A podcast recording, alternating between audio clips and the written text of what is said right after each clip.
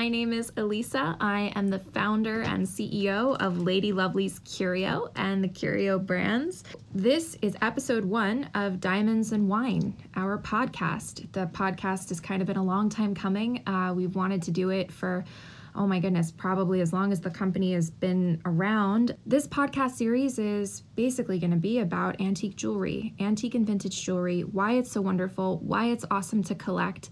I have totally been bitten by the bug of jewelry. I love jewelry. I have since I was a kid. And Lady Lovely's Curio was built basically to be a brand that makes antique jewelry, vintage jewelry accessible, uh, especially to a younger audience. I have been in antiques my entire life. My parents are antique doll dealers and they have been since before I was born.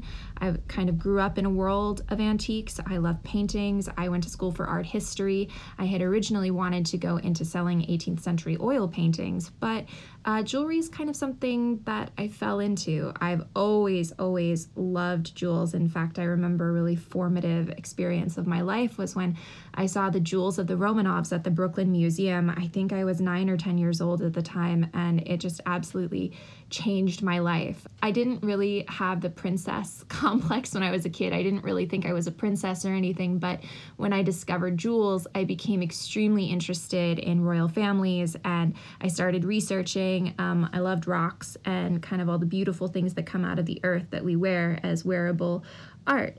Um, so basically, what this podcast series is going to be about is antique jewelry, the joy of it, the love of it, why it's so much fun to wear, the individuality of the pieces, why they're so unique. And on today's episode, I'm going to talk a little bit about myself, how Lady Lovely's Curios started, why it started, and answer some questions that were sent in by my amazing and incredible uh, fan base on Instagram. Lady Lovely's Curios started in December of 2016. I sort of took a chance on myself that I would be able to succeed in this business. I had a little bit of a life savings um, that I've been putting away for a while, and I completely drained the account and I invested it in antique gold jewelry. My mom, who is the co owner of the Curio, matched me dollar for dollar, and together we invested to uh, develop stock for the Curio. And that was kind of where we started. I had an idea, a vision for the brand that was going to be very colorful, kind of a different presentation than the other antique jewelry that I was seeing around. I saw trays of jewels. I saw kind of like an opulent, luxuriant space in my head that was completely constructed online. Um, we don't have a retail space, we probably never will. That's part of the joy of it because it's really the shop is on Instagram, the shop is in the online world. It doesn't exist in reality. And I think that that's kind of part of the magic of it.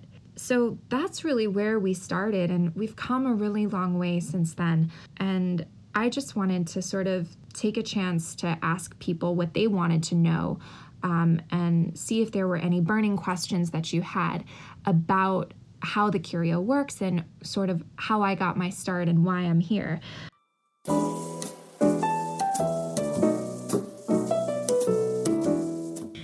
My favorite question, I think, uh, from the lot, I'm going to start with my favorite question and then the questions are going to get harder. Um, so uh, one of them was, how do you decide to keep or sell the most beautiful pieces that come across my desk? Uh, what do I keep and what do I sell?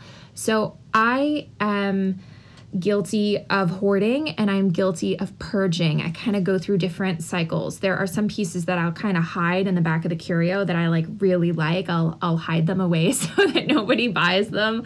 Um, but uh, I there are pieces that I'm like I can't sell this. If if I find a ring that fits me perfectly and I absolutely love it, chances are it will go into kind of like the limbo in the back of the curio things that I get really, really excited about are pieces that are mint in the original boxes. That's like, that's the thing for me. I love boxes, I love antique boxes. I mean, there's nothing quite like the magic of coming across like an antique leather box that you kind of have a feeling it probably has a velvet lining, but you don't know. And then you just open it and you click the button and you just peel back the cover and then inside you find this incredible precious gem that is like so exciting for me that okay that's one, of like my favorite experiences is to open a beautiful antique box. So a lot of my collection are pieces that are mint in the box. One of my favorite pieces is a memorial band from 1856. I call it my cathedral band because it has three dimensional cathedral work all the way around. I, I love it. I hope I don't ever have to sell it. So really, uh, I I select pieces for my collection based on what fits me and pieces that come from a moment in history that I maybe know a lot about. I know a lot about fashion from the 1850s and 1860s. I used to focus on when I was working uh, for my mom's business of the antique dolls. I was really interested in the fashion of uh, the fashion dolls, which were basically these dolls and uh, that wore ladies' dresses in miniature, and they were all made of exactly the same silks and the same trimmings, and all the details were just as the life size ones were. And that was kind of where I came from prior to moving into jewelry. So it's sort of the same thing that I look for now in jewelry is is it mint? Is it original? Does it look like it once did? That's probably from my background in art history too. Okay briefly, uh, someone asked me how I can tell if a piece is authentic. Now, those of you who have been with me for a long time know that this is kind of a hot button issue, and I love to talk about hot button issues. Early on in my career, I sold a couple of pieces that were not authentic, and I had no idea that they weren't. I am constantly trying to educate myself on how to identify uh, pieces that are reproductions. I'm always working on this. This is an ongoing thing because the technology is constantly getting better and better on reproducing antique style pieces and by the way, there is no such thing as antique style. That's just a term that's used frequently um, in reproduction circles. Antique does not have a style. It's Victorian style, it's Georgian style, it's Art Deco style. You always want to watch out for the word antique style. That term is uh, kind of difficult. But I'm going to do a, a much larger podcast, probably even a podcast series on identifying pieces that are reproductions or that are quote unquote fakes. I hate that term. I don't think a piece is fake unless it's not made of real gold and is trying to be like a real gold piece. Um, so, this is kind of like a really big topic and i will tell my entire story about um, you know how i was faced with this issue and how i continue to deal with it on a day-to-day basis. At the curio we have kind of very strict protocols on how we identify a piece and then what we do to make sure that we are accurately representing it. If it's a marriage if it's a conversion if it's something that was once something else and has kind of gone through a rebirth to become the piece that it currently is these are all things that we're really interested in explaining to our clients and kind of expanding on. So I can't wait to talk more about that topic. Just hang on to your hats. I will I will get to that in uh, the next uh, one of the next podcasts we do. Okay, so the number one question that I was asked the most is where do you find and purchase your stock? Now, what kind of a businesswoman would I be if I told you? Um, I love this question because I get it every couple of days. Somebody will send me a DM saying, Where did you buy this piece? I want to buy one too. Here's the deal with that. When you're in the world of antique and vintage jewelry, and I'm not talking, of course, about the pieces that we custom design and create, like the Georgiana band, um, our higher end custom work that's done mostly through the lovely jewels. Um, really, when it comes to antique jewelry, there shouldn't be there shouldn't be two of them. Now, that's not always the case. Of course, there are pieces that are similar. One of my favorite um, instances of this actually was I was uh, I was looking through Instagram um, yesterday, and one of my favorite accounts, Diamonds on the Inside, posted a piece that's in her collection alongside an example from a museum. And I love it when that happens because it's true. With antique jewelry, there are archetypes, there are there are recurring themes, there are similar pieces, there are ones that are almost identical. But the truth is, every antique piece is singular. I can't go to the store and say I'd like to get three mourning bands from 1812 in black enamel, size 6, 10, and 3. Like it, do- it doesn't work that way.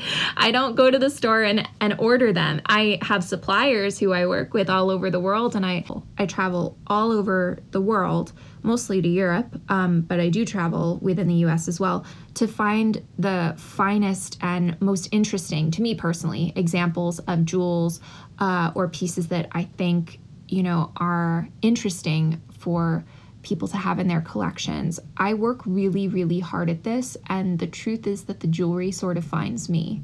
I, I started off saying that as a joke that the pieces find me, but I don't think it's a joke. I, I actually really do. I think that the piece, the pieces that I come across, I meant to come across at the time that I do, and it just so happens. And I also see different trends in the market, and that informs my buying, it informs my pricing, it informs what I do. You know, I think that last year the the ring that everybody wanted was uh, the flat cut garnet half band, Georgian garnet half band. I don't think that that's something that everybody wants right now, although I'm sure that some collectors still do. You know, I can't really predict trends. People have asked me to do that before. I don't know what the next thing is going to be, but I do know that, you know, right now I love buying enamel mourning bands and it's something that a lot of people are interested. Georgian Rivieres. These are these are things that I look for, but I can't go to the store and just say I'd like 3 in this color, please. It it it doesn't it doesn't work that way. So the last question, the last question that I'm going to touch on, and this okay, so I said that the first question was my favorite, and that might be a lie because I think this one is is really cool.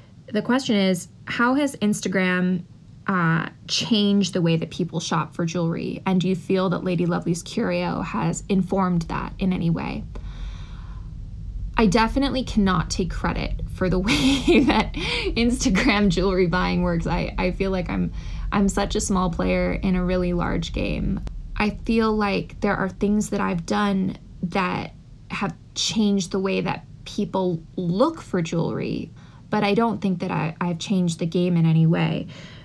I think Instagram itself and the accessibility of the images, the pictures, the merchandise constantly changing, ever shifting, it's kind of a part of our our culture of opulence and excessiveness and I love that. There's a lot of people who will who will say, "Oh, you know, it's terrible these young kids with their Instagrams and their YouTubes, you know, coming out and they they don't do anything, they just look at a screen all day." Really, I find that the best and most informative research that I do is by scrolling through Instagram and seeing the incredible pieces that world class collectors and museums have in their collections. There, there can be nothing more interesting to a, a, collector or a historian or someone who's just interested in learning about something than seeing examples, especially something like jewelry. So I think that Instagram has opened up accessibility to the far reaches of the world. I have clients in Louisiana, I have clients in Sweden, I have a client in Poland, I have, you know, Japanese clients all over the world. I am so, so happy that this knowledge has become accessible. Instagram has opened up the jewelry market to people who maybe had no idea what Georgian jewelry was. I had no idea what Georgian jewelry was until a couple of years ago. I saw a post from Elizabeth Rose Antiques, who I who has absolutely like changed my life. She's amazing and one of my favorite sellers. And I discovered Georgian jewelry through her. Um, and I'm not at all ashamed or afraid to say that I learned so much of what I know through Instagram. Of course, I read books. I have a huge library of antique jewelry books and important um, important articles. I'm constantly reading. I love the one of my favorite resources is the Lang Antiques Jewelry University. Amazing online source as well. But I do think that it has changed the way that people shop for jewelry because sometimes you'll see something that you've never seen before and say, "Oh my goodness, I really want one of those. And that's also another way that I buy. Sometimes one of my collector friends will get something in their collection, and I'll say, oh, I have to get something like that for the curio because that's just outstanding. That's that's that. I think uh, I, think that that's our first uh, our first episode of the podcast. I really hope you guys liked it. I, I had a great time talking about this. I had a great time recording this. I'm going to try to do uh, bi weekly podcasts. I'm going to try to do one every other week for you all. I'm so incredibly fortunate that um, one of my closest friends, Max Seiler, has joined the team and he's working with me to produce and create these podcasts. If you want to see some of the pieces that I've talked about and some of the pieces that inform this podcast, please follow us on Instagram at Lady Lovely's Curio. That's L O V E L I E, S is in Sam, Lady Lovely's Curio um, on Instagram. And this was the first episode of Diamonds and Wine. Thank you so much for tuning in, guys. I will see you soon. And uh, check out Instagram for live videos, more posts, and I'll see you on the other side.